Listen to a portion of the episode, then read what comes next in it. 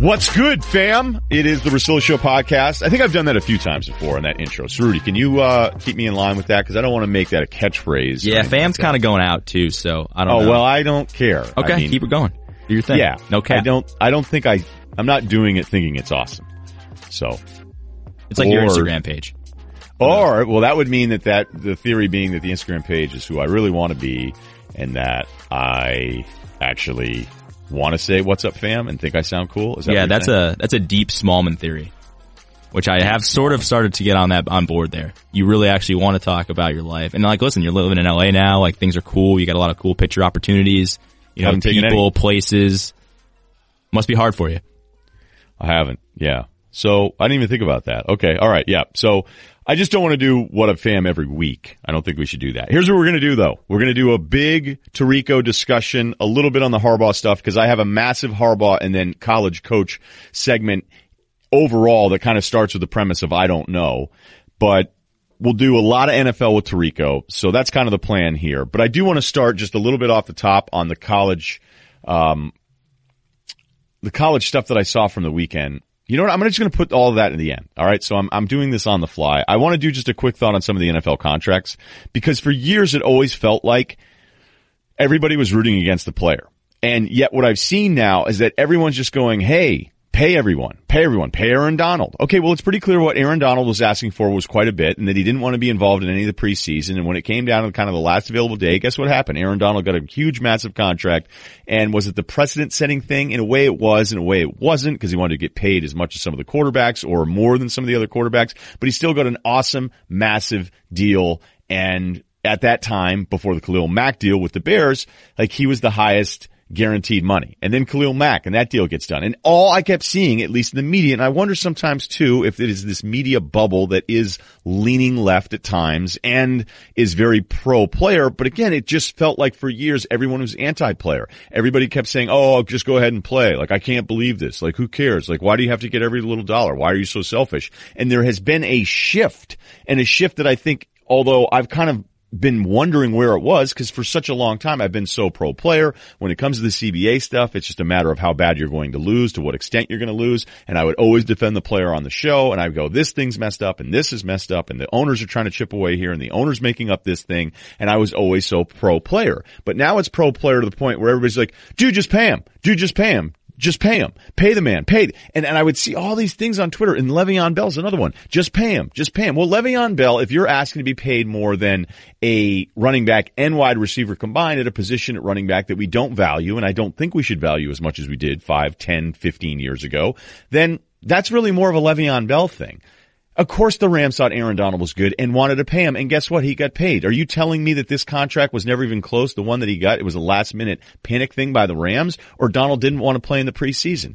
I think the, the Raiders thing is more specific as Mort told us on this podcast that when you're having to move all the guaranteed money into an escrow account and that if the Raiders are cash poor, if you have 200 million in the bank. Do you really want to have to transfer 70 million? Do you want to write that check, hit enter on your computer, put that through to your financial guy as a wire? I've never done a seven, $70 million wire, so I don't know what that's like, but you know, you know the deal. If you're putting a house, you know, in escrow and you call the guy up, like, do you really want to do that even if you have 200 million? And Mort was so adamant and specific about it that that report actually got trashed by other people on NFL Network, kind of just doing this eye roll of like, you think these NFL teams are poor? Well, if the owner himself is only liquid to a certain point and doesn't want to do that 70 million, then I think there's a possibility it was true. Like people just, oh, these NFL teams, oh, they just got this check. Oh, they just got this check. There's operating costs. They're taxed. There's different things. Like I do think the NFL, the great thing about the contracts, despite that it's not great for the player, even though there's so much guaranteed money in this stuff that it's almost guaranteed contracts for those top tier guys anyway.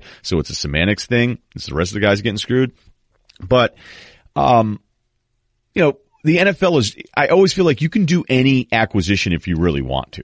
Okay. The NBA, you can't do that. Baseball, in a way, you can. But with the movement in the NFL, even though there isn't a lot of it, when you have a team that just decides to move on from Khalil Mack, like there's other teams, and it sounded like there were six or seven that were serious about it. You go, okay, this is a ton of money. It's a ton of guaranteed money, but we can, we can still do this. We can do it. And the funny thing about the Raiders deal is that when the report came out that they wanted two first for Khalil Mack, everybody started laughing at the Raiders. And then guess what? They got the two first. And yes, there was a switch on the two mid round picks that Gruden oddly said he wasn't aware of. And that thing, you can already see the writing on the wall with Gruden and McKenzie and, and how that's all going to go down.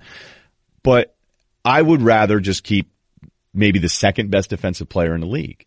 And if you're telling me, well, you can't pay that much guaranteed, you can't have Carr and and Mack make that much, well, stop me if you've ever heard me say this before, but as more pointed out, with the new deals looming, the cap is going to go up. And by the way, the cap has gone up so much and it hasn't had its massive NBA spike of 30% out of nowhere, but look at how it's tracked in the last five years like the cap goes up enough where in the NFL and the non-guaranteed stuff for the majority of your roster, like you should be able to pull off some of this flexibility. So, uh, I, I find it interesting in that my position of always kind of sticking up for players has now been has I don't want to say it's been mimicked because this isn't something like oh I was first on this. Like because I'm definitely guilty of that on some stuff but like that's not what I'm doing here.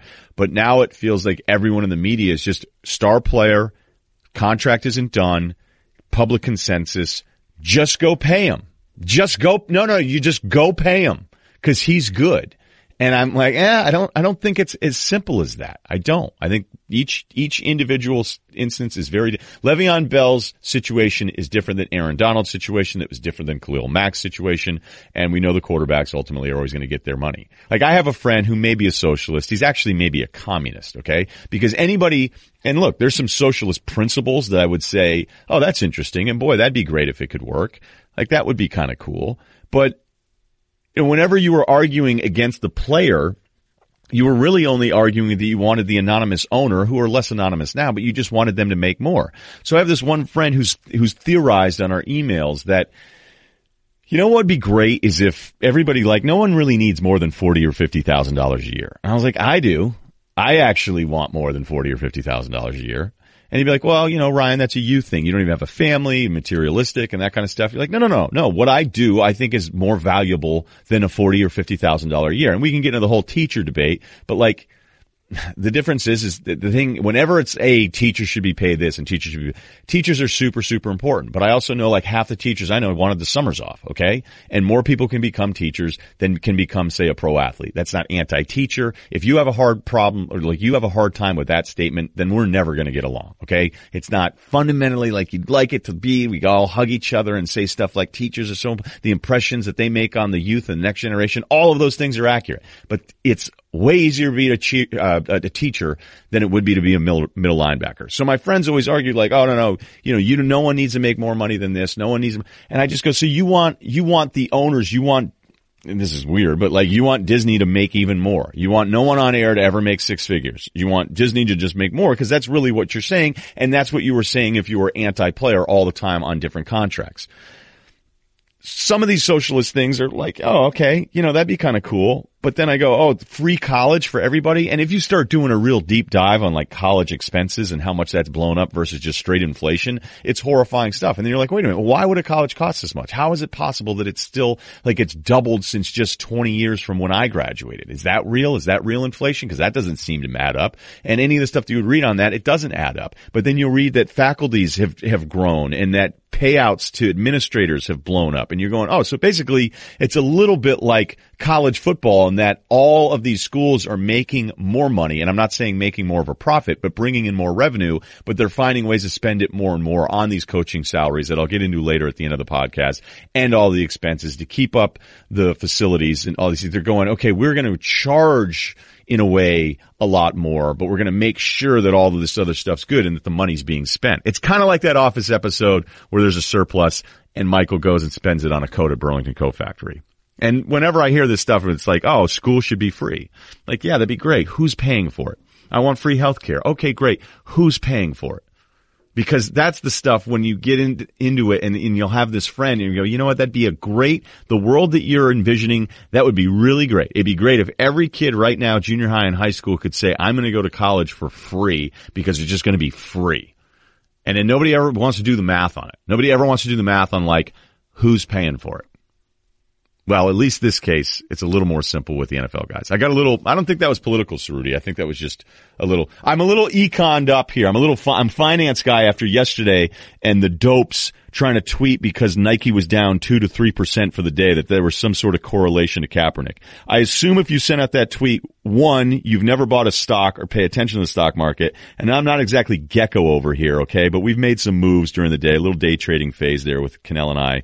Um, but you you either have never owned a stock or you are so desperate to sell a message that you don't even care that your message is inaccurate. And that's kind of what I think I saw from people yesterday on Nike stock being down because of Kaepernick. Assess. Well, that's what it is from both sides though. Like everybody wants to grab whatever headline makes their point right, whether it's you know, you're pro or anti Kaepernick, and that's what we see on Twitter or any social media platform yesterday. So it's just annoying to even be around. But you're right. Like those guys have no idea what finance is all about and they could have done a little bit more research and seen that Adidas and Puma were also down like two to three percent. There we go. Right? Right. So like I'm, I'm not like Gordon. Gekko either, but like it's Yeah. not that hard to figure this stuff out, guys. millennial lib. And the other guys that were saying like later in the day be like, uh, excuse me, Russillo, uh, buying opportunity here. Okay, guess what? You go ahead and screen grab your order of how many shares of Nike you're buying at 70, 80 bucks a share. What is it? Let me, let me double check at the time of the tape. So we're at 80 bucks a share right now. Okay. So like as soon as you send that tweet to me, that tells me even more you don't even know what you're doing. Because if you're day trading, okay, and unless you are buying heavy volume and you think you're going to make back that 3% the next day, then good for you for having those kinds of stones. But you would be probably scared off if you were a day trader to even buy Nike on a 3% dip without paying attention. Be like, okay, what if, what if this is the delayed thing? What if it's the next day? Like you wouldn't even want to probably open yourself to that kind of risk for, by the way, a 3% buying opportunity. So people that don't understand market cap and oh, they lost 3 billion. These guys lose so much on paper up and down every single day based on their worth. Like you don't understand, you just, and it, it was weird too because it was some it was some smart people arguing on the other side, and then honestly, like the left. And I would say the right were arguing the Nike stock thing, and you just go, "You guys sound like idiots." And then there were some people on the left like going, "Oh, burning Nikes, huh? Here we go." And you go, "Dude, how many people are really doing it?" And the thing is, I actually want a total. I want a total because if it's not in the thousands, it's irrelevant. It's just a, a dope burning his shoes. And there's a few guys that did that, that they're more, but then it's like, hey, look at me on the left. I will show, oh, America's a mess. You're like, no, an idiot has a, has a camera phone and he burned some old school Huaraches. All right, let's talk to Mike Tirico. But first, a message from Dollar Shave Club. Okay, you guys know I like this club. We've been doing stuff with them for a long time. They send me the box every month. So yeah, I'm biased, but I'm also biased because the stuff is good, right? And people go, Hey, Russillo, oh, company line at ESPN pointing out the Nike stock. No, no, no. The company I work for is called Truth. And the truth is that Dollar Shave Club delivers everything you need to look, feel, and smell your best. Dollar Shave Club has everything you need to get ready in the bathroom. They own the bathroom. It's more than just razors. You've got shower gel. They've got this like balsa wood, or no, it's cedar wood. Balsa would be, would seem weird, but cedar wood, this, this awesome facial thing. They're shave kits. Like there's a bunch of different shave kits, the shave butter. Uh, you guys have heard me talk about all this stuff. All of it's really good and it kind of smells good. And it smells like, hey, wait a minute. Did you go to the mall? Did you go to a fancy mall and not in Waterbury and buy this facial scrub for 40 bucks? You're like, no, I got it from Dollar Shave Club. It comes every month. Dollar Shave Club. Yes, that Dollar Shave Club delivers everything you need to look, feel, and smell your best. You name it. Shampoo, conditioner, body wash, toothpaste, hair gel, even a wipe that'll leave your tush feely, uh, tingly clean. I'm a big fan of the amber and lavender calming body cleanser. I also do like the wipes. Never smelled anything like it. Good luck finding a product that great at the store. All of Dollar Shave Club's products are made with top shelf ingredients that won't break your budget. You'll feel the difference. Plus, shipping is free with your membership. Here's the way to get involved in this whole thing with Dollar Shave Club's products for just $5. You can get their daily essential starter set. It comes with body cleanser, one wipe Charlie's, their amazing butt wipes, their world famous shave butter, and their best razor. That's the six blade executive. You don't even have to be in middle management or hire to buy it. Keep the blades coming for just a few bucks a month and add in shampoo, toothpaste, or anything else you need. Check it all out, dollarshaveclub.com slash Ryan. You know what? Go ahead, at Ryan A. Russillo on Twitter. If you have an issue with anything from Dollar Shave Club, hit me up directly. That's how confident I am in this brand. I don't think I've ever done that with a company before, but I just do really like these guys. Again, dollarshaveclub.com slash Ryan, R-Y-E-N. My parents put an E in it. I apologize. Okay, we all watched and, you know, going in, I, I think it really was more about what Michigan is and, and who they'll be. And I've been a, a big Harbaugh supporter, defender, um, a big part of the, the podcast today. But just seeing it all play out, Mike, like give me your sense of not only living in the state, although you do, you've done this in the past, and I want to make sure all of our, our listeners know this. You're a Syracuse guy first, um, right? And, and that's certainly like, right, that's your school. But I mean, you you have a great understanding, and then on top of everything else, covering it. So, like, just give me your sense Yeah. of this whole thing. So I I really want to pump the brakes just a little bit because you remember two years ago, Ryan Notre Dame played at Texas. I think the score ended up fifty to forty seven in overtime. It's a big dramatic game. Uh, and Bryan Curtis did his article on Joe Tess and on the Ringer, uh, and uh, you know, Texas is back, just- folks. Yeah, I mean, we Texas, played. right, and and Texas won four games that year, and Notre Dame, or maybe five, and Notre Dame wasn't any good. You know, uh, they won. They were four and eighteen, and I always kind of remind people of that because don't take week one and make these ridiculous broad pronouncements off of week one. Uh, more than any sport, you don't know what teams have coming back. College and injury really changes the the deal. So, we'll just just put that as the the foundation for the conversation. I don't think Michigan is going to be a bad team this year. I think they'll be a good team, and that might not be eleven and one. It might be ten and two, nine and three, depending on then what happens in a bowl game. Because of Michigan State, Penn State, Ohio State, Wisconsin, Nebraska on the schedule. Hell, we haven't seen Nebraska yet. Okay, so so we don't know how those five teams are going to be. I'm thinking three of them are going to be pretty good. I think Notre Dame's pretty good too. While Notre Dame doesn't have the studs or the reputation in terms of NFL draft projected guys that Michigan does, their defense was good last year. They felt good about it going in, and they played a really good game. I think Michigan's offense will get better if, here's the big if, if they change their mentality just a little bit. If you go back to watch the game again, you watch their second drive down the field. Nice drive. Shea Patterson boots on the outside, throwing the ball, throws it on time, gets it out. That's going to make the running game even better between the tackles. So I think there's a hybrid there of spread look and line up with a fullback look that Michigan can be a hard team to defend because there'll be variety. Uh, so I think there's something there. I wouldn't walk away from that game and say, "Oh my God, Michigan, what a disappointment." I mean, it's overreaction week one. I, in my gut, think they're going to be okay. I'm a Harbaugh guy because I defend the resume. Like to me, it's so simple. You go, you know, this is one thing if Harbaugh had played there and was an assistant somewhere else or coached mm-hmm. at a non-power five, and then you're like, okay, now he got the job because he's a Michigan man. The resume Right. is you can't dispute the resume, and then. You know, now it's, I feel like he's being treated like a guy who's only gone seven and five or seven and six in his first few years mm-hmm. and, and has never done any of the things that he's done. And, and I, I just, Uh, you know, you have those moments as a guy that talks for a living doing sports. You're like, how could so many other people be so wrong about this? Yeah. Or at least you, you Yeah. go, maybe I'm the guy that's wrong. Well, Ryan, let, let's just start with this. Personnel wise, he has brought better players to Michigan than were there before he got there. And that's not disrespecting the guys who were there. Peppers was a good player. There's group guys around that era that were good players. I think the depth of player, the quality of player, the guys who are waiting in the wings, I think the talent upgrade is significant. Okay. Um, here's the one question, and you're right. The resume is good. Go back to University of San Diego, not San Diego State, University of San Diego, and then Stanford, and then the 49ers, and now Michigan. At no place more than four years, but in each place a significant upgrade and impact. So the question I have about this has football changed to where line it up and run, play 37 tight ends, cannot be championship level football?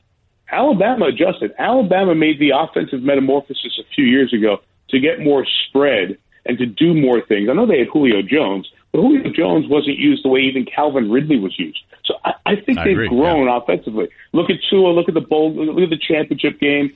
Alabama. No, Nick is brilliant, like Belichick and like Parcells. And like, although they love their defense, they figure out pretty quick. You know what? We got to start scoring twenty five or thirty five here to win some of these games, and they've gone and done it. Can Michigan get out of the mentality of line up and be physical and mix that with we need to have dynamic edge playmakers impact the game? And I think I don't know if their wide receiving core is deep enough right now to do that, but they're going to have to start to get there. And I think that's where the question is going to be: Can Harbaugh sustain the success that he's had in the other places? That's the, be a fascinating thing for me to watch this year with Shea Patterson and over the next couple of years. Yeah, because that's the thing is that he actually was the quarterback whisperer. And Right. you even felt like even if he didn't have the top guys coming in, he'd figure it out. And, you know, it's a great point by Saban too, because I remember him kind of saying as they were transitioning, like, this is what you want, right? Like, this is what we all want to do now. Okay. All right. Like, here we go then. And, you know, when people talk about Bama now saying like, oh, look at this dynamic offense, they've had dynamic offenses before. I'm actually a little bit more worried about their defense, but they're going to score 40 plus 50. I mean, the, the receivers Right. who we don't know yet, they're, they're deep. It's, it's incredibly talented. I mean, Bama always has these running backs where I'm like, oh, wait, he's still on the team? You know, you're like, oh, I, for- I forgot about him. He's that five star linebacker from Starkville that they, they switched over. And, you know, look, I just, I picked Starkville out of Yeah. nowhere, but, But I know um, what you're saying. it's it is like there's uh, these are like real like macro questions about it. Like when I watch McCaffrey, because I think like you get Patterson, you go, okay, we get a five star kid. You understand his backstory that he actually was a Michigan fan. He ends up down at Ole Miss. He's a five star kid. You take the five star transfer, especially when he's eligible imme- immediately after the Ole Miss thing. And then I'll admit, like I had moments where I go. I don't know. Is McCaffrey going to be a better fit here? Because stylistically, Patterson is a bad fit for what Harbaugh has always done at all of his stops. Right, right. Like like you see McCaffrey come in the game and you go, okay, I've seen this. I've seen Henne. I've seen Grbac. I've seen Drew Henson. I saw Brady. I've seen a bunch of these guys. This looks like the Michigan quarterback prototype. Patterson is a little different. Patterson, I even said in the open, he's got a little bit of that Doug Flutie. Got to get out and throw. One of the coaches said, hey, you know, when we see Patterson in practice, when he's been rolling it, it's a little bit like a Baker Mayfield. He said it's not Baker Mayfield, but it's that type of energy, passion, out of the pocket and play. That is culturally different from Michigan football. Now, how culturally different? Well, if you think of Denard Robinson, you think of the Rich Rodriguez days, Devin Gardner. That was also a different prototype of quarterback. But Michigan, which produced all those quarterbacks that I mentioned, and then Scott Dreisbach and a couple others for a whole bunch of years, you know, in the last 10 years, only Jake Rudock, a Lions backup, a sixth round pick, now on their practice squad, has gone from Michigan quarterback to the NFL as a quarterback. Denard Robinson was a kick returner slash a bunch of stuff with Jacksonville, didn't pan out.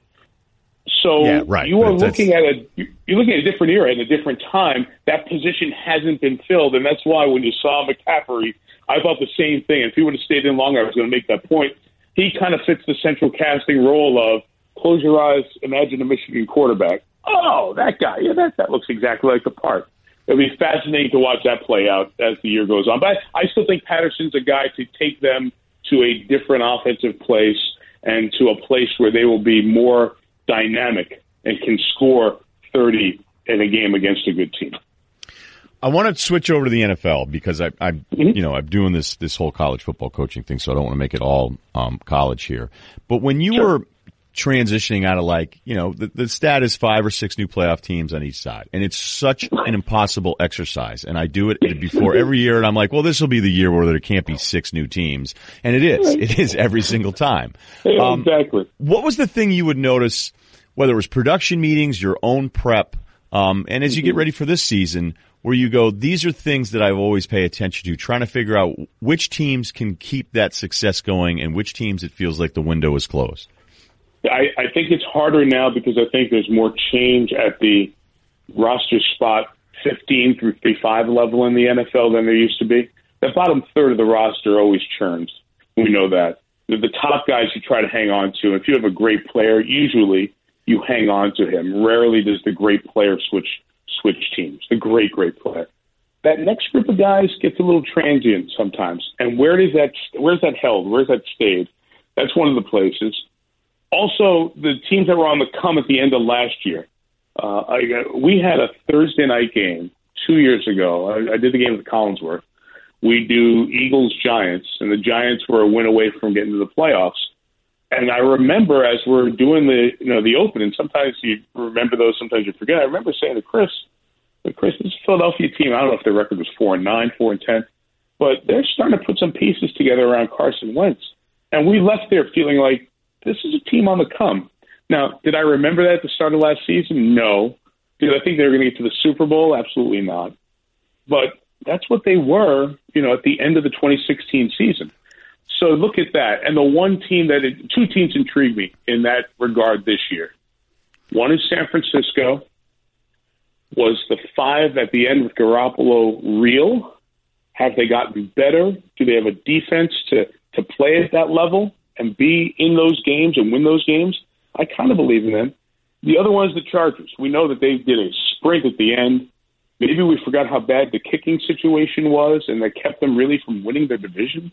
I I kind of feel like the Chargers are one of those teams in the AFC that I would feel the strongest will be one of that group of five, like you said, that weren't in the party last year. San Francisco's a tough one for me, and, and I I love this transition as as I've touched on in the pod today, but the transition of just pay every player. Like I don't feel like that's the way the public treated pro athletes, and now it feels like, or maybe it's just this media bubble that we're in. Um, but it's like Garoppolo at the time of his contract becomes the highest paid player in the history of the league on average annual salary. And he played five games and everybody was like, good, good deal. That's good. Lock him up. I'm thinking, my God, wow, what a transition. And I'll, I'll agree with you because despite the fact that in, in the seven starts, he's had probably four games where he absolutely lit it up. He was great against Jacksonville. Mm-hmm. But, you know, those, they beat the Bears. The Rams mailed it in at right. the end, week 17. You know, they did beat Jacksonville. Um, they beat a Tennessee team that was fighting still there a little bit.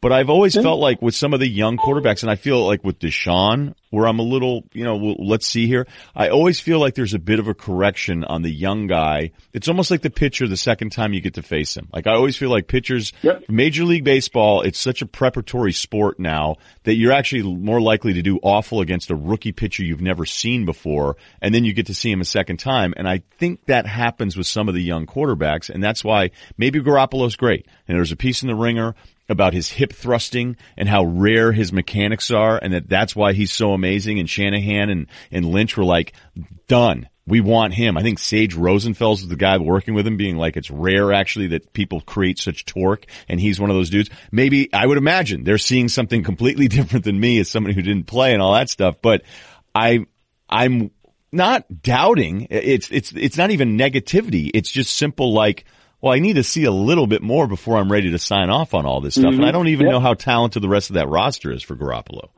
Well, that, that that's there are a couple of things you bring up. I, I agree with you regarding that. That uh, you don't know the depth of you know like how many other 49ers are people thinking, okay, this team is going to be this player will be at a let's say Pro Bowl level, but he'll be one of the top ten guys at his position or even one of the top five guys in the NFC at his position this year. I always like the exercise. I, I started this a couple years ago. I was fascinated by my first. How do I start preparing for calling game? I'm, I'm going to miss calling games a lot this year, but I always thought about okay, if I'm going to call a game, how do I want to start preparing? Well, you know, it's you get caught up in the minutia of you know the long snapper had this or the the punter is you know terrific at directional or this or that you get so caught up in that sometimes you forget what's the big story. And the big story to me is always who has the best players. So the exercise is at some point in the middle of the week, I just push everything away and go, okay, make a list. Who are the five best players on this team? You start doing that around the league, you kind of get a sense of, okay, you know, they've got three of the best players in their team on offense, or they, they've got these guys on defense. And I say that with San Francisco because Richard Sherman at the end of last year with injury wasn't Richard Sherman. if he's going to be a starting quarterback on this team, corner on this team, is he ready to play at that level? And has he pushed aside anybody else who's good enough? Up front, you know, who who are their guys? They've got a first round pick in Armstead. They got a first round pick in uh, DeForest Buckner. Is he, he was a one? Yeah. So, so so they've got a couple of guys there. Up front on the offensive line, Joe Staley still going. The guy on the right side, the right tackle, who I saw a lot at Notre Dame, Mike McGlinchey, was a number nine overall pick. I believe in that dude. Um, so the guys protecting Jimmy G will give him a chance to succeed. Who's running the football? Who who is going to be the guy who gets the lion's share of 200, 250 carries for that team this year? Are they good enough with uh, Matt Breida Alfred Morris in there to be that kind of team? You know, I was. I, I, that's why I pump the brakes on them more than okay, they've got a really good quarterback. So let's watch them with great interest over the first month of the season to see really how good is this team and where is their growth? Because their five best players probably don't stack up with the five best players on a lot of the other NFC teams going into the season. Yeah, I think you nailed it with the D line because Armstead and, and I actually like Buckner better probably at Oregon than I did Armstead. Um, even though I feel huh. like Armstead got more of the hype and then, you know, Solomon Thomas yeah. and all that stuff, but it's such a great exercise. And, you know, one of the reasons I've always Look, there's there's plenty of reasons why I think you're great. So I don't to turn this into a Tinder profile here, but uh, I was going through depth charts yesterday because I've I've been trying to talk myself out of one of my favorite Sports Illustrated guys, Andy Benoit. I was I was thinking mm-hmm. about who I want to pick for the Super Bowl, and I was like, I might go, I might go Atlanta because you know it, it, usually I want to trust the quarterback thing, despite some of the fluky quarterback stuff that we've seen at the Super Bowl uh, the last few years. Whether it's Foles, um, and you can go back to Flacco, which was clearly like fluky now. Um, right. and it happens, right? right? So it happens, and then and yeah. so like I'll usually the the tiebreaker to me is like, well, I like Matt Ryan more than those other guys, and and I do like Matt Ryan. But when I went through Minnesota's depth chart yesterday, mm-hmm. I I kept coming back to it. Like I'm not the biggest Cousins guy, but between Thielen and Diggs and Cook coming back, you like their offensive line, and then I've buried the lead because every time you start looking at, it, you're like, oh, they have Sheldon Richardson to go with Linval Joseph now. You're like, oh wait, they have Kendricks Nbar at linebacker. Oh wait, they have the best safety tandem. Oh wait, they have Xavier Rhodes and Waynes, who actually did look like he got a little bit better. And then they have another corner that they just spent a first rounder on. It's hard to talk yourself out of Minnesota with all because the depth the depth chart thing that you're talking about. I don't know how many other depth charts stack up with them. No, I, I'm with you, and I, will I'll tell you, I'll, I'll give you a total, you know, uh, podcast type only sidebar. Um, you know, for for dads, you know, and one of the great things about Title IX and so many girls and then young women playing and staying in sports is that dads and daughters have a lot of sports conversations now. Um, my, my daughter's a big sports fan. She's in high school. She's a big sports fan, and we're driving back from vacation. And she said to me, "She's like, you know, Dad, it feels like all the quarterbacks are kind of changing. Like, you know, all the older guys are either really old or, you know, all these young guys are going to be the next stars of the league. And so we started doing that exercise, and that got me down the rabbit hole of looking at two deeps and all of that. And one, I, I kind of agree with her because it's going to be Darnold and it's going to be Mayfield sooner than later, and Deshaun Watson and you know Bortles is only his fifth year in the league, and Mariota and Mahomes. That's half the AFC, right? No, right there. And then you can go do the rest of the story on your own with guys like Trubisky and Goff and Jimmy G, like we're talking about. But then when you spend time starting to look at rosters, that that's where I kind of hit on that. Boy, look at how many guys in the 15 to 35 phase of rosters moved, and then look at where teams are really good. And that Minnesota one stuck out at me, uh, uh, uh stuck out for me a little bit um, probably when, when you're trying to separate hairs in the NFC because you're thinking, yeah, Aaron Rodgers, they're going to win 10, 11 games, which says more about Aaron Rodgers than does the Packers' level of talent and depth. Minnesota is going to be hard to beat for anybody in that division and anybody in the NFC. And, and so here's the question for you. New Orleans goes and gets Teddy Bridgewater, and they trade him for a, a three, right? A third, a third round yeah. pick. Okay. So does that mean New Orleans says, here's a guy who in three years we have in our system, we love everything about him, and he can be the next quarterback after Drew is done, if Drew is done in a couple of years? Or are they saying we're really close?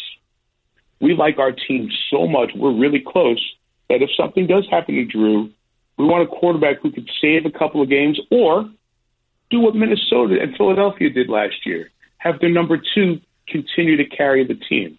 There aren't many teams that have a high quality backup like that. And that's why, in addition to San Francisco and the teams we're talking about, you mentioned Minnesota, New Orleans is also one of those teams. And I think you, uh, you've seen them invest on the defensive side of the ball in the draft a little bit. And there could be some growth there if that secondary comes back and is strong and they get linebacker play like they did. And I don't know what Davenport's going to become their first round pick.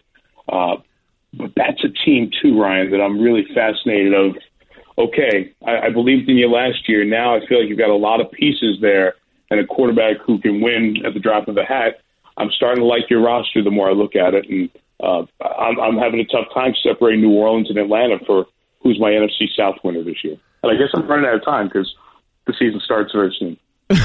yeah, right. I mean, we're supposed to. If you want to throw out a Super Bowl pick with me here at the, at the end of this, we're, we're going to go ahead and do, it, or I'm going to do Great. it. Or, but Good. yeah, New Orleans is is tightened up the defense there more. It's it's a really good question about Bridgewater. I feel like people just really fell in love with him. I mean, I, I in a way, Bridgewater went from, hey, wow, he can play but it was it was stability. Like when you're a franchise that doesn't have stability at that position for a while, just providing you stability and knowing, hey, guess what? On Sunday we know who's going to play quarterback and he's not going to lose the game for us every week. Then you can almost become overrated a little. And Bridgewater's stats weren't overwhelming in the beginning. Um, but it was it was again that stability thing that I'm talking about. So then he gets. Felt like he was on the verge of a breakthrough year. That that was the thing. Remember when he got hurt, everybody he was having a really good preseason. Yep. He came off a, and people felt like he was going to be there. I, I, I'll, I'll sidebar with you real quick. I was on a radio show in Atlanta, I think, earlier this week, and the guys were talking about you know Carson Wentz and this Philly rush him back. And I said, look, you take all the time you can until you're so medically sure Carson Wentz is safe to get back, as safe as you can be to get back on the field. That's when you come back because even if it is the two or three games that cost you the season, that doesn't matter. Right? You want this guy for down the road. And I made the point. Look, think about when you know I've got the guy. Do you know the New Orleans Saints for the last decade and the New England Patriots for the last decade plus, and those obvious teams, Atlanta, they have not sat in the draft room and go, "Oh my gosh, what do we do? Do we take this guy or that guy?" He played against this competition. He only had one good game uh, when he was at Memphis. Like all, all these things, like Denver is in this just you know um, roadrunner type movement of the feet, frantic search for their next quarterback. If Denver had anything remotely average, average production yes. at that position with the defensive talent that they've had, uh, I mean, there's there's some arguments to be made. Like they've had some of the worst quarterback play imaginable, yes. and yes, I, I look you're you're right. I mean, if a third rounder solves your quarterback problem for the next five years, forget 10 and Teddy Bridgewater post Brees, then it's worth all of it. I mean, look, the world fell in love with Bridgewater during this preseason. I think a lot of that is that we are sympathetic and his injury was so terrible and apparently yes. guys vomiting and watching it happen while it was at practice. Right, right. And I don't know, look, was that true or not? I mean, I've heard those stories. I don't know if that's an exaggeration, but we know it was traumatic enough that guys were freaking out. So it was an awful injury. Right. You're, like, I don't even know why it took me so long, but sometimes I don't mind absolute desperation by teams at that position. And I'm not calling the Saints move desperation at all. So don't, don't get me wrong there, but like think how you must feel right now if you're a fan base of one of the few teams. Like it's one thing to have a young guy that you don't know if he stinks yet. So that's at least hope. But think about the team about to kick it off this weekend with no hope at the position. It's an awful well, feeling. It's an awful feeling. And think about Buffalo that made the playoffs last year and they're just kind of thinking we are rebuilt, we are we are retooling, we are still in search of. Our quarterback is going to go start ahead of the number one overall pick in the draft. If there's any team that could ever legitimately say we're going to throw the number one overall pick in its starting quarterback in the history of this league, it's the Browns because it can't get worse. They are one and thirty-one in their last two years. There's no no more, uh, more no more comfortable situation to lose games. Losing is never comfortable, obviously, but okay if the if the rookie quarterback comes in and is terrible, that's okay because that's what all they've seen for two years. There's no franchise that keep above water here right now.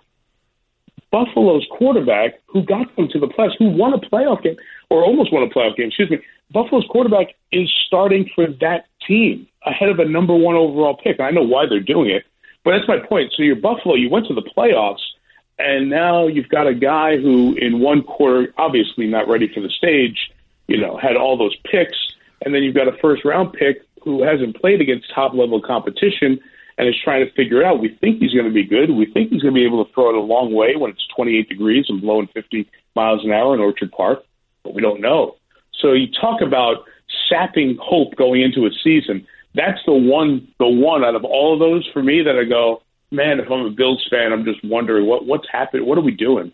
You know, and what they're doing is they got to the playoffs. They got a little bit of sugar, and in my opinion, they're going to stick to we need to build for the long term. But they, like Denver, like those other teams, are in search of. That's why you're fascinated about Garoppolo in San Francisco.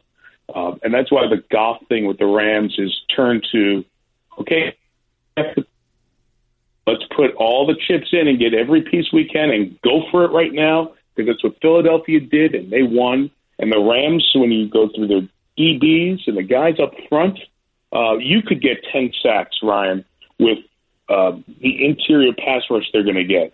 You know, think about the outside 12. guy on that team. Think about Donald and Suh with that push up the middle. If I put you outside, especially because you don't miss arm day, you could get 10 sacks. You really could.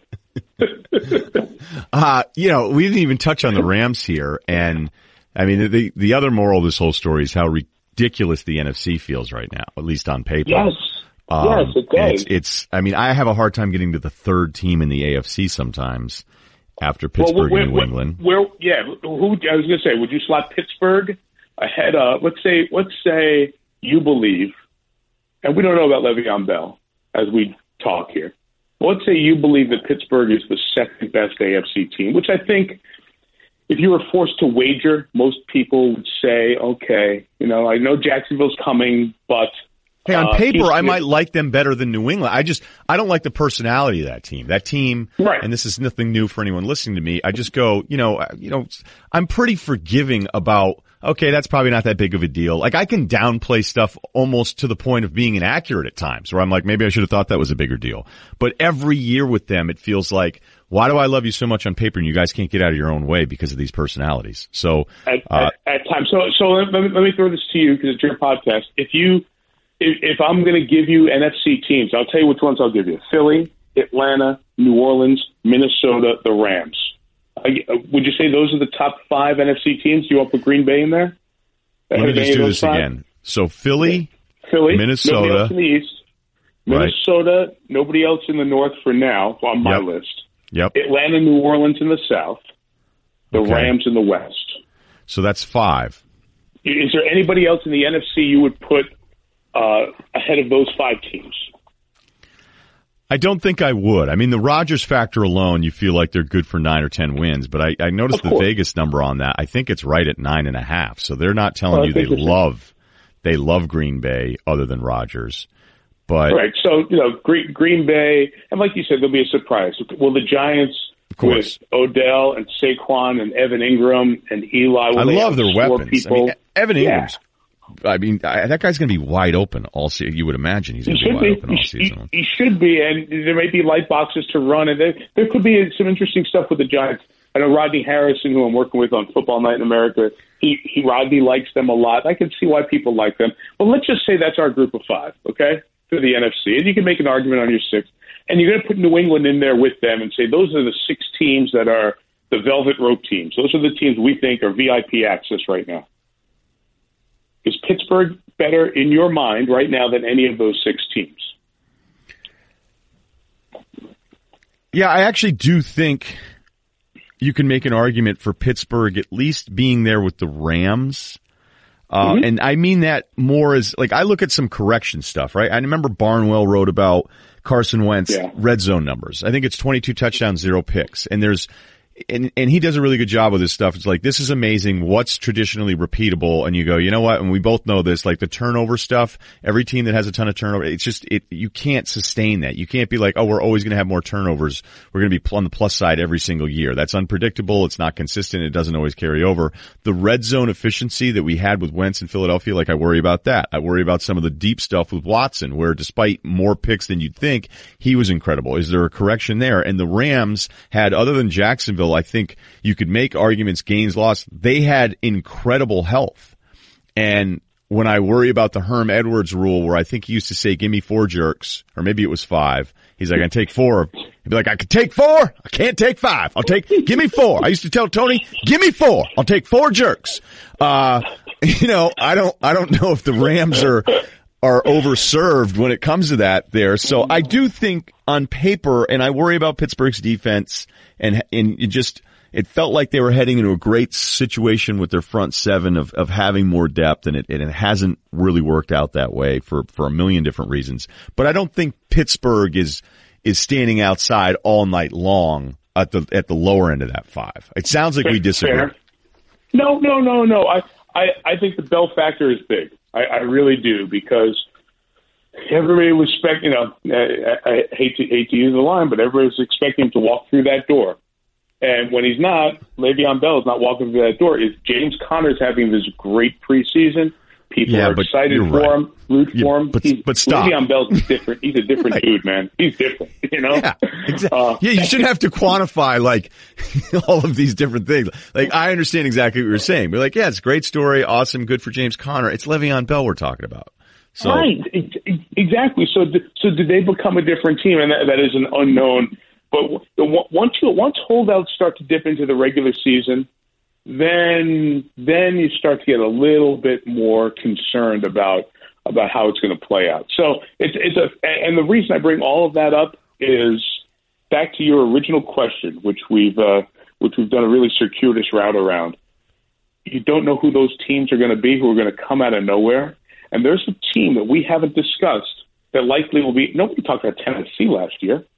Tennessee ended up in the final eight. Tennessee was in the final eight and let go of their coach.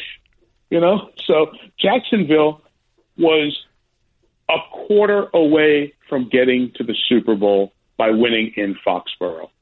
What if what if they come back? What if they what if Jalen Ramsey you know can write the check that his mouth is trying to you know or can cash the check his mouth is trying to write? Uh, what if he plays out of his mind? What if this defense is as good as we think it can be? Because they're they got some people. The talk about- defense to me, like their defense of all the things I think I know, I would put Jacksonville's defense as a thing that I go, okay, they'll, that part will be fine. But that would be a good that would be a good ranking for you for anybody any week. Like the rank instead of ranking teams or you know power, rank the five things you know in the NFL week to week. It'd be very fascinating. Like I agree with you. I feel like the Minnesota defense would be one of the five things I know. Uh, Tom Brady's completion percentage above seventy, one of the five things I know. Uh, Jacksonville's defense is right there with that. I, I couldn't agree with you more, and I think that's going to carry them uh, a long, a long, long way. I, I'm a, you know, they're two Syracuse guys, so I'm suckers for them. But I believe in Coughlin's tone, and I believe in the structure of the organization. And I don't think Doug Marrone's getting enough credit. Um, it's not like Tom Coughlin's handing out all the discipline there. Doug's got a toughness to him and an edge to him uh, that demands that kind of ball and that kind of performance as a club. I think he's a he's a pretty perfect fit with Tom and for this young team. Even though we've seen a guy, you know, every time a guy steps into the uh, left lane a little too far, they buzz him back into that middle lane really quickly. You know, suspend the guy for you know commenting on a practice fight, you know, or the media guy who reported on the practice fight. Come on, really? Yeah, they're just telling you, hey, look, look, you, you got to stay in your lane here somewhere. Um, I just believe in that team a lot, and I I hesitate to say this out loud, but I might say they're the second best team in the AFC without Le'Veon Bell there in Pittsburgh. And I know what you're going to say to me. You really trust Blake Bortles, and that's why I'm not sure. But if he plays well, I think I think they've got they've got a lot of the answers to the question. I think we just did a pretty quick kind of unpredictable or at least not planned NFL preview. So I, Oh, I like that what we it did. Yeah, I think we did it because I have two things that I have to get from you. I know you're going to run here, so I have two things. Good. Good. your daughter may be a great segment producer because I've been thinking about doing this for the podcast for a while. And you know me enough that I was like, uh oh, what's this story going to be? And you're like, oh, Russillo's a jerk again. And then I go, oh my God, like Tirico's daughter and I are on the same, same mental plane here. Cause I've been thinking a great segment would be in three years, who's the best NFL quarterback? And it's, segment. It's, Fabulous. it's a lot harder than I, I don't, I've I've done it in my head. But, you know, look, you're in traffic out here a lot, so I'm I'm doing a lot of producing that doesn't go anywhere. But I go, you know, if I was still with Van Pelt or something right now, or maybe filling in with Tirico, I'd go, let's do this, and you could make the whole show about it. You know, you do one of those slow August Wednesdays. I, I I don't have the answer to it. It's an incredible No. exercise. In three years, who's the best quarterback in the NFL? And would it be any of the names that we'd be thinking of today? Yes, I still think Aaron Rodgers will be at the top of this game.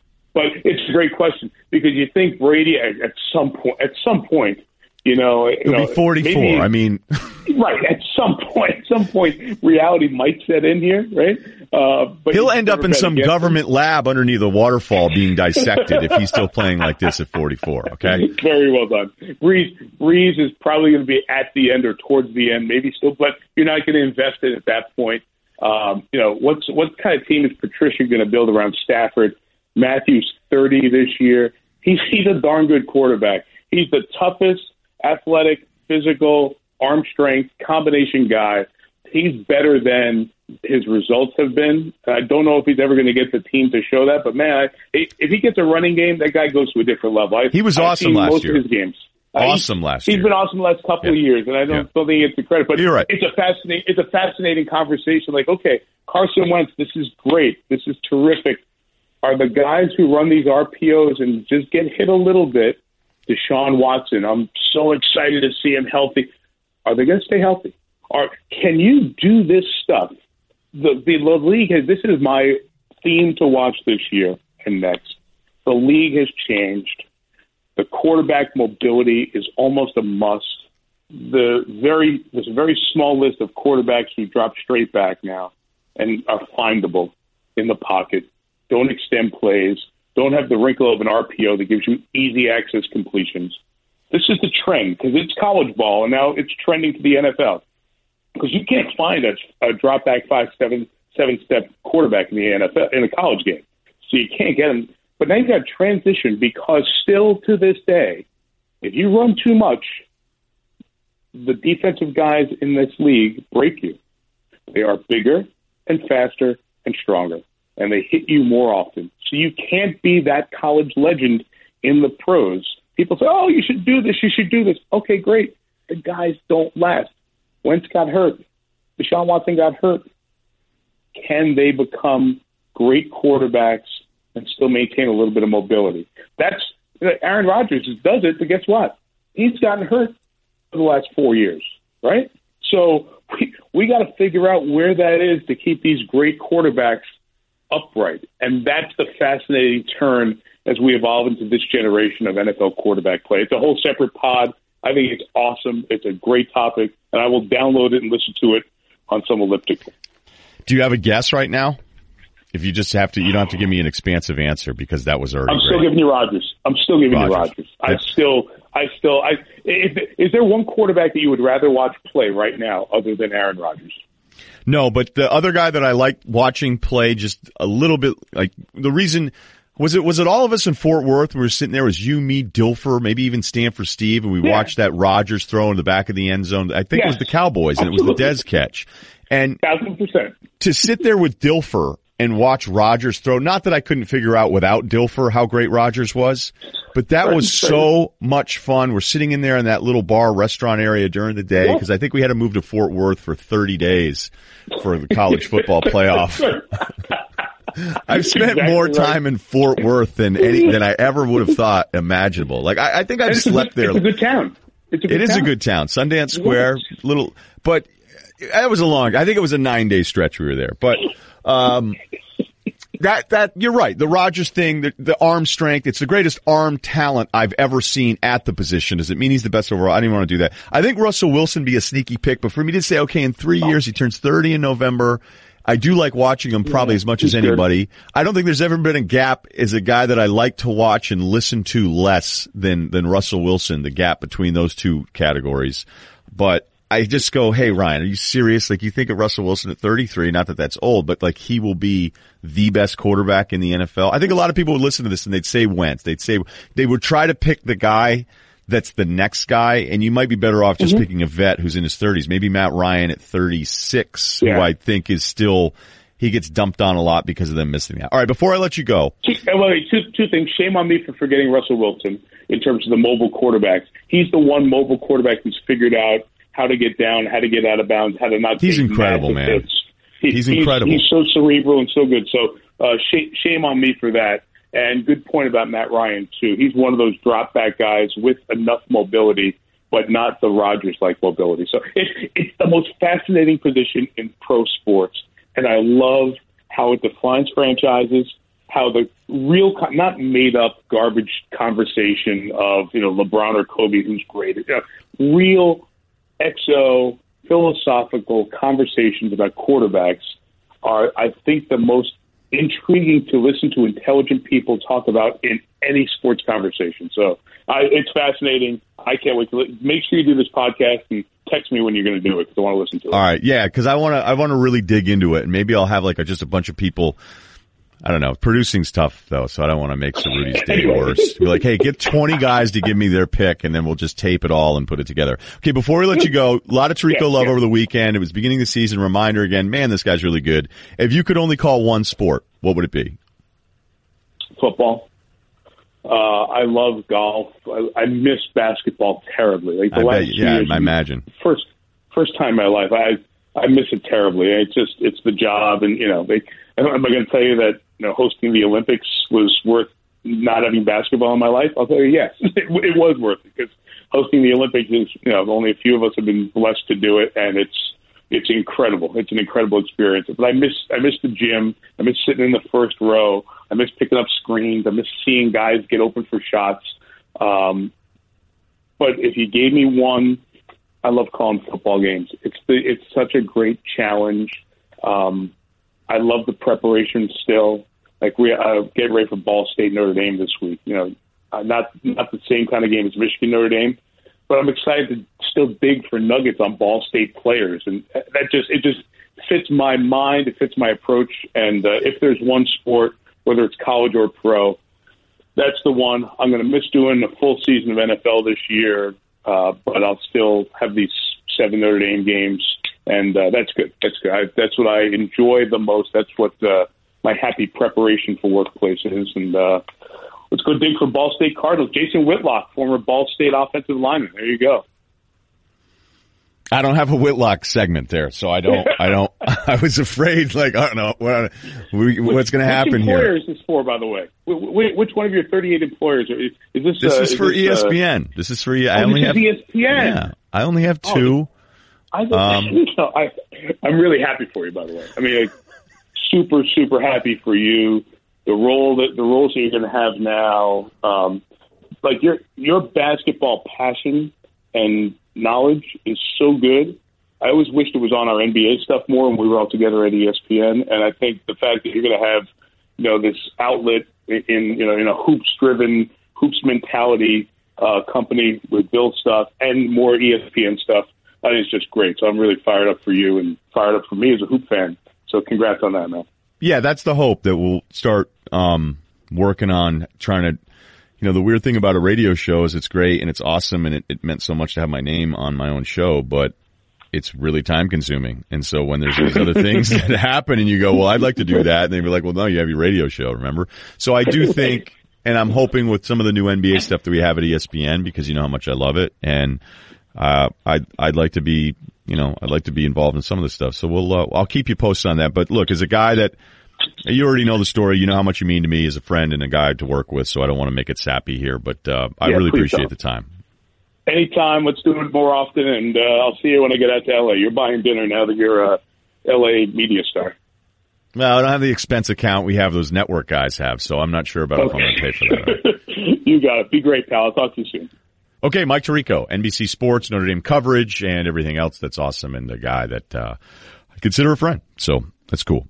Okay, let's get to all this coaching stuff. This is the thing I've wanted to do here for a while. Okay, I want to do a really, really deep dive on all the Harbaugh stuff and kind of, kind of take that out a little bit further, right? Stretch, stretch this thing here. And so I'm going to go here for a bit, Cerruti. So for huge Cerruti fans, I, am sorry that you probably feel a little limited today. All right. You okay? Um, we're good. I got my word All on the first part. All right. Very good. Very good. Very good. Okay. So here's the deal. Harbaugh, everybody's against him and I get it. Okay. Harbaugh is the guy that borrows 20 bucks from you and then tells you he paid you back and you know he didn't pay you back, but he may think he actually paid you back. Right? Harbaugh, you'd be like, Harbaugh, Jim, you, you owe me 20 bucks. I gave it to you Thursday the other night. We were at the kebab place. And he'd be like, no, you didn't. And he'd be like, yes, Jim, I gave you 20 bucks. And then you'd be like, Jim, were you, were you drunk? And then Jim would say, I don't get drunk. Booze doesn't affect me. Like, I think there are things about Jim that are difficult. We know the backstory and Wickersham did a thing on him years ago that was incredible in this profile and that he can start to rub people in the building the wrong way. But I've always felt he is a brilliant football coach. And right now, especially after the first week loss at Notre Dame, where it looked like a complete disaster and they look like they're terrible on offense again, the carryover of is Jim Harbaugh actually good? And look at Brady Hoke and his record is the exact same thing over the first four years, blah, blah, blah, blah, blah. All these things. People are anti-Jim and they're anti-Jim because he came in with a lot of bluster. Okay. If you're going to be good in, um, if you're going to be quiet and average, you're going to get a lot less criticism than average, at least for Michigan, even though the record's not average, but average to the sense of what their expectations were and him coming in, puffing at his chest, who's got better than us, right?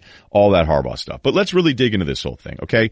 Harbaugh's resume is incredible. The San Diego Toreros, good luck finding any of that stuff, but he won there, okay? You, everybody always, oh, San Diego. You, people always have to remind themselves, oh, it's not San Diego State, it's that other one, it's San Diego. He goes to Stanford, and I've seen people argue this, be like, well, how good was he actually at Stanford? Stanford. Do you know how bad Stanford was before Harbaugh got there? Let's take a look back post Willingham at 2002 to 2006. Yeah, we're talking Buddy Teevens and Walt Harris, okay? Those five years old, B. Teevens went two and nine, four and seven, four and seven, and then Walt Harris got things turned around and went five and six, and then, oh, in 2006, he went one and 11. That's the program that Jim Harbaugh took over at Stanford.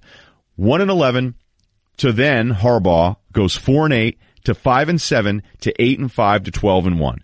Stanford went from 1 and 11 against Stanford, the farm, Palo Alto, the home of Stanford Steve, his formative years. I've been there. It's amazing, but it's also not a football place. People are like, are you can really going to win out here? And yes, they've had the stuff Walsh in the back and Willingham. And look, they've, they've never, it's not like Stanford's never won a game ever here. Okay. It's not like Baylor for those weird stretches, but he went and took a program that was 1 and 11 and turned it into 12 and 1 and number 4 in the final AP poll. And in that moment, no one had a problem with that. Everybody thought it was amazing. But what happened was because David Shaw stayed on and we all love David Shaw and we think he's amazing and Shaw's kept it rolling that somehow we've wanted to do this thing where we've now downgraded Harbaugh's success in a miraculous turnaround at a place that seems to be impossible to get all the best athletes into because of the academic requirements where Stanford really is one of those schools that go, Hey, that's cool that he runs. It's cool that he catches, but we just don't care. We've tried to downgrade Harbaugh's turnaround at the place because Shaw has also been good. Here's an exercise, and I know it's going to blow your freaking minds, but this can be true. Harbaugh's turnaround at Stanford is incredible and proves he's a great football coach, and David Shaw is also awesome. It doesn't have to be, folks, one or the other. Both can actually be true. So then we see that Harbaugh gets to all these NFC championship games, is a throwaway from winning a Super Bowl. So you have the San Diego, the, the, turnaround at Stanford, success in the NFL. All of these things are amazing. You're like, dude, this guy kind of wins wherever he goes, even if he annoys the hell out of people. So then he goes to Michigan. And Brady Hoke, who everybody seems to want to try to do this numerical argument that it's the same now with Hoke as it, or it's the same now with Harbaugh as it was with Hoke, when it's like, dude, as soon as you say that, we're done. Hoke went 11 and 2 in a weird year, okay, in his first year at Michigan, um, beating Ohio State in 2011, and I'm going to get to that here in a second. And then Hoke went 8 and 5, 7 and 6, and 5 and 7, okay? Hoke beat Ohio State one time, and that was the 2000 again 11 season where Luke Fickell was six and seven. So the one disastrous season for Ohio State, that's when Hoke got him. That's when Michigan gets him. And by the way, for all the concern about Harbaugh not being the rivals, look, the Penn State, Michigan State stuff, I don't have a lot for you right now. The Michigan State games could have gone either way. The Ohio State thing, okay, fine, he's oh over 3. We'll get to that here in a second. But guess what, Michigan fans? You don't beat Ohio State no matter who's the head coach. You've beaten them once since 2003. Every other year Ohio State has beaten you. I know 2010 was vacated, whatever, they still beat you. The only time since 2003 a Michigan team, no matter who the coach was, has beaten Ohio State was when Luke Fickell was in charge in that one super non-Ohio State year. So Harbaugh comes in his three games against the Buckeyes. The Buckeyes have been ranked number eight, number two, and number nine. The best result was that game in double overtime, the loss at Columbus in 2016. Now here's the other incredible thing. I am going to defend Harbaugh and make a, make a great argument. And already I've convinced you, so I don't even need to do much more, but I'm going to keep making such a great argument for you. But then I'm also not going to say that the spot against Ohio State was a terrible spot like the way Harbaugh did, or that when I went back and watched the game on YouTube and it was posted by a Michigan fans being like, here we go, we got screwed again. I actually think the spot was right. I'm going to go through it again. So I'm going to defend Harbaugh, but I'm also not going to use flawed logic to try to make my point even stronger, even if I wanted to do that because I'm not anti-ref guy. But in that game against Ohio State, you're going to remember they're up a field goal at that point. Ohio State is looking at it fourth and one. And by the way, prior to that play, I don't know if people remember this. It was third and nine from the 24 in the second overtime. Curtis Samuel in the flat to the right. He actually went backwards, ran into his own offensive lineman and went backwards to the 33 of Michigan. So remember, they started at the 24. He goes backwards nine yards and made it to the 16 to make it fourth and one. That play was so incredible. If he's tackled at any point, they don't convert on the fourth down. We could be talking about Michigan at least being in the playoff. I mean, you can do this game where it's like, ah, well, they coulda, shoulda, woulda, and all. No, no, we're talking about seriously a fourth down stop away from Michigan in Harbaugh's run there being in the playoff. And that's the other thing is people are talking about Harbaugh like it's never even been close. And yeah, it was kind of close that year. And I know that's not good enough for a Michigan man. I get your standards and all those different things. But that wasn't even a bad spot. I thought that JT Barrett on the fourth and one sneak where he runs into his own player and falls backwards. It looks worse because he falls backwards, but I actually thought the ball touched the plane in the first down mark to gain with the right arm. So I'm not even making that an excuse to defend Harbaugh. But that's my point is that Hoke had it going in the wrong direction. Okay. This is not what you'd normally expect from Harbaugh because of all the other things that he's done but it's a little bit closer than I think people are giving him credit for. And you don't beat Ohio State no matter who's there. So yes, it's weird that a guy that got a lot more out of Alex Smith turned Kaepernick into a guy that we thought was going to change the game even had a weird Jake Rudock season where after he transferred from Iowa, you're like, oh my God, this is really good. And even Wilton Speight going back two years ago in 2016, it was actually pretty good. But I watched Speight in Michigan last year. The red zone stuff was terrible. Speight regressed. They used three different quarterbacks last year, O'Korn, and then it was like, no, Brandon Peters will solve all these problems, and none of them did. And I don't know if it's all on the players. I think, yes, some of it is on the red zone stuff, and they started to get a little tricky. So to see him lose his touch with quarterbacks last year and have it be so apparent, have him suck so bad in the red zone. And I went back and looked at those red zone numbers, okay? Their red zone scoring, overall scoring, so field goals and touchdowns, they were 68th. They had five passing touchdowns in the red zone as a team. Michigan, five total passing touchdowns in the red zone. Georgia Tech, of all teams, had five passing touchdowns in the red zone. And that's not something I expected. So to see it again in week one with Patterson, who's not a great fit stylistically, I say it over and over and over again, watching him at Ole Miss, thinking of him in Harbaugh's offense, Harbaugh is going to have to adapt to Peterson's, or excuse me, Patterson's talents a little bit better than he has at least based on week one. But I'll even admit, like when I look at Dylan McCaffrey, who's a four-star kid, LSU, Stanford, Penn State, UCLA, all these other schools offered McCaffrey to come play quarterback there that it felt a little bit more Harbaugh-ish. So in summation, yes. If you win at San Diego, turn Stanford into Stanford, coach a Super Bowl and a bunch of NFC title games, and then as as San Francisco starts to fall off after one of the worst off seasons a team could ever have, you can't you can't show up on campus, sleepovers, who's got it better than us, rap video, all of this stuff, and then lose to your rivals. I understand the frustration, but if you're in the camp that's going, Harbaugh just isn't that good and he was always overrated, then again, we can't be friends. So that led to this, and I'll finish up here in a few minutes, but it's just the thought of who's good. Because if we're doing this thing where Harbaugh may not be the guy, then, then I kind of give up we know Saban, we know Urban, and I would put Dabo with what he has going down to Clemson there too. I love Shaw, but like there's different tiers here, okay? And I don't want to just give it to all the guys that have a title. But if you think of all these names in college football that have been almost the wrong guy, but then maybe is he good? Like Gus Malzahn's a perfect example of this at Auburn. No one gives Gene Chizik credit for winning that, that, that national title with, with Cam Newton because it was, oh, well, Gus was the guy. Gus leaves and they're like, well, we got to get Gus back. He's really the guy that won the national championship. They play in another national championship against Florida State, a game they very well could have won the first year Gus is back on the plains. And yet the entire time it's like, well, is Gus any good? You're like, man, Gus is pretty good. Gus is pretty good, but he was on the hot seat. People thought maybe he was going to go back to Arkansas. They beat Bama last year and then guess what? He gets a contract extension. He gets about 50 million bucks. But the people down in Auburn, like, there's, there's unhappy fan bases and then there's Auburn. Auburn never, ever seems to be happy. He's two and three against Bama. If Les Miles won 40% of his games against Alabama, there'd be a statue of Les Miles that Les Miles would walk past on his way to work outside of Tiger Stadium because he'd still have the job. So that, that Gus thing to think and how good they look now too, to think that he was somebody that a lot of Auburn fans were like, ah, I don't know, man. We, can, can we do a little bit better than this? Like that's insane to me as an outsider. And the SEC, as we know, it's its own unique mess. There's six teams with new coaches: Arkansas, Florida, Ole Miss, Mississippi State, Tennessee, A and M, all for different reasons. And yet, you know, LSU.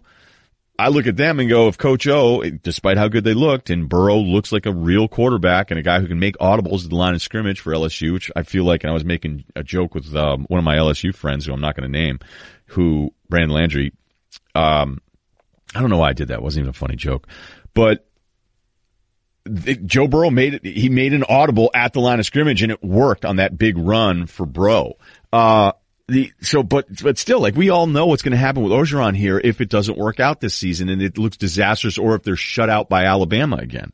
So the SEC has all these fan bases that are impossible to deal with. Okay, so then you start going around and looking at Gus getting his money and all of the changeover in general. And ESPN the magazine has it in their Saban piece that's really, really good. But there's this graphic.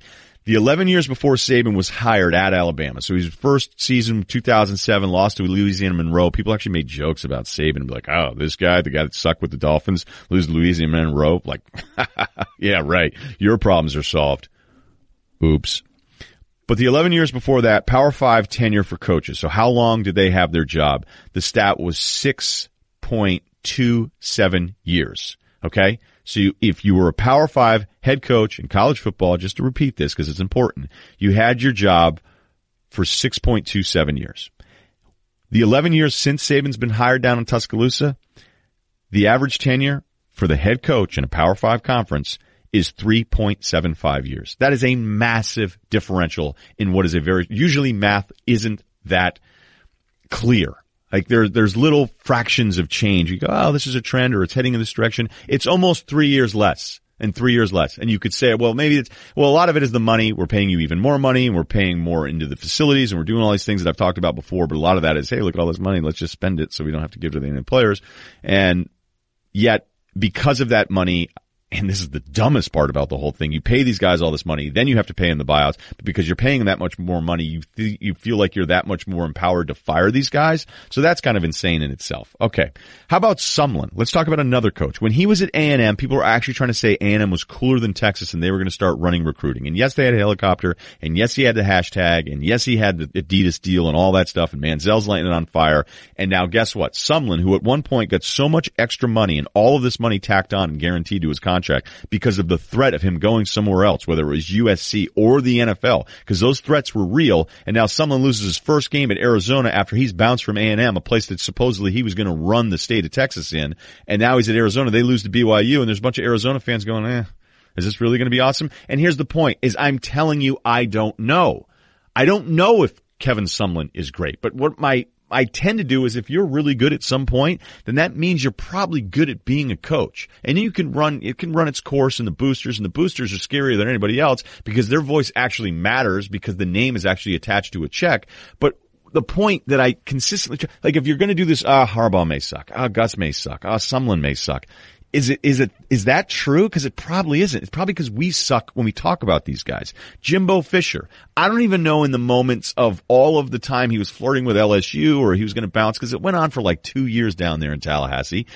Were Florida State fans even bummed at the prospects of losing Jimbo? Because it felt like it went a little stale despite a national championship and a playoff appearance that everybody felt like was a massive di- disappointment. Like to me, if you're making the playoff, that's, that's great. That is an accomplishment, even if it's disappointing that you lose earlier than you did the year before, okay? But he leaves, and now after the Taggart thing, after again, one week, so let's not freak out too much, but do you, if you're a Florida State fan and you're being honest with yourself that you were indifferent to Jimbo at the end because like, ah, we can do better than this. Are you sure? Are you sure you're going to do better than Jimbo? And Jimbo's contract, by the way, at Texas A&M, 75 million over 10 years, fully guaranteed.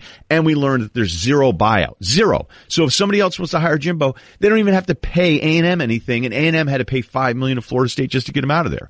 Tom Herman, he must suck now too, right? Okay. So one year, seven and six. Yes, we get that it's Texas. It's this image. Great job on social media with all this stuff. How do you lose to Maryland? Not just the first time, but the second time. And it kind of didn't feel like a fluke in that first week, but I don't I wouldn't sit here and be like, oh, this guy's not all that. Oh, he can't really deliver. I think we've become insane about what our expectations are for what a coach is supposed to look like, especially when we know it looks even worse in that first week. We know this about Herman as well. He won a national title with three different quarterbacks, and people even last year were arguing when JT Barrett struggled with deep balls and Urban didn't seem to have the offense going the same way that maybe Urban was a product of Tom Herman and that Herman was really the guy and that Ohio State missed him and Urban wasn't all that anymore. These were real real conversations being had, not just on Twitter, not just on message boards, but by people that I respect that cover this sport. And I'm thinking, well, wait a minute, can't Urban still be really good? And maybe Herman's really good. And we saw what he done at Houston and what he did with Florida State and getting those recruits going. And then he goes over to Texas and yes, a stagnant a stagnant program that's below its own expectations in Texas went seven and six, and that's disappointing. Can we give the guy more than one year in one game? But people don't seem to want to do that. Cliff Kingsbury, that might be a little bit different. Into his sixth season, we know this. He's hot and he loses to anybody that's good. Because the record against teams that have, um, a rank, like a ranking, I think it's now 2 and 20 or 2 and 19 against ranked opponents under Kingsbury and he's lost, I think, 15 or 16 straight games against top 25 teams, which was one of the worst streaks in the entire country. But Kingsbury was someone that we got excited about, right? He gets it. He understands Lubbock. He put up a ton of numbers there. Tech is different because now Tech, Tech isn't doing the thing that's tough to prepare for that's different than everybody else. Tech is doing the thing they were doing before everyone else, but now everybody else is doing it, so it's not different. And so those two star kids out of Missouri it, it doesn't it doesn't mean anything anymore because other people are doing it. But here's the thing, man. Cliff, we like him, super nice. Asked him about disappointment after a few years, but you know, you don't you don't beat anybody good. Chip Kelly, they lose their opener against UCLA. He is someone that, and I know the NFL world, you guys are just so frustrating because you don't want anyone to come from college and actually do well in your game because you're super protective of it. But Chip Kelly could have had any college job he wanted. He goes to LA it's like, look, he's going to get the California athletes, and he was still getting some of those guys up at Oregon, but now they're going to be in his own backyard. And it looked bad that first week, but the NFL ding on Chip has now made him somehow like less of the guy that he was at Oregon, where he gets to one national title and is a really big part of Helfrich getting there so soon that next time. And go back and look at it. Oregon didn't lose a game. They don't have a game in Chip Kelly's tenure there where you go, how the bleep did they lose that game? He doesn't have one. James Franklin, he had to have Penn State actually give him the vote of confidence publicly two years ago. Then they win the Big Ten. People thought Dabo was kind of a joke when he took over as an interim head coach at Clemson. You're like, ah, oh, man, that geeky little walk on at Alabama eh, we can do better than this. We're Clemson. Guess what? Thank God you never did do better than Dabo because you couldn't. Gundy at Oklahoma State. There's people that go, ah, is this really the best it's going to get? It's Stillwater? Probably is. And you should be psyched because he gets it. He's one of you. And yes, he can flirt a little bit more and try to get different things and a little bit more money because that's the game for all of us. It's leverage. Does anybody else want to pay you for the thing that you're already doing somewhere else? But Gundy is a good coach. And I don't, you know, you'll have a point as an Oklahoma State fan where you probably say, man, I miss the Mike Gundy years. Brian Kelly has a 10 win season, goes 4 and 8. Everybody says he should be fired, including Finebaum, who says fire everybody all the time, by the way, and then gets another 10 win season last year. So it's 10 wins sandwiched around a 4 and 8 year. Guess what? Kelly's a really good coach, and Notre Dame consistently has more talent on the field of any Notre Dame tenure post Lou Holtz. Kelly, forget Weis, forget Davie, forget Willingham, forget anybody else that you want to talk about. Brian Kelly consistently has had more Notre Dame talent than anybody other than Holtz. And I know people don't like him and they can think he's a jerk and he's too mean on his quarterbacks. And yes, he's rough on quarterbacks, but it's pretty clear the guy knows what he's freaking doing and we shouldn't be ready to fire him just because Notre Dame had a bad year. I think like what I'm, what I'm trying to express here is that in the moment it's super easy to get caught up in oh this guy's disappointing all these things because it's your school. It's the one you're watching on Saturday. It's the only one that you truly really care about. Even though I think college football fans are great and the way NBA fans are great that you have to worry about everything else that's going on because it can impact you when we're talking about that playoff stuff. But if you're sitting here today saying Harbaugh sucks are you saying any of these guys suck? Like do you really know that or is that just your own disappointment the Russillo Show podcast subscribe, rate, and review. Very low on Cerruti this week. Cerruti's going to be my full blown guest all next week. Have a great week.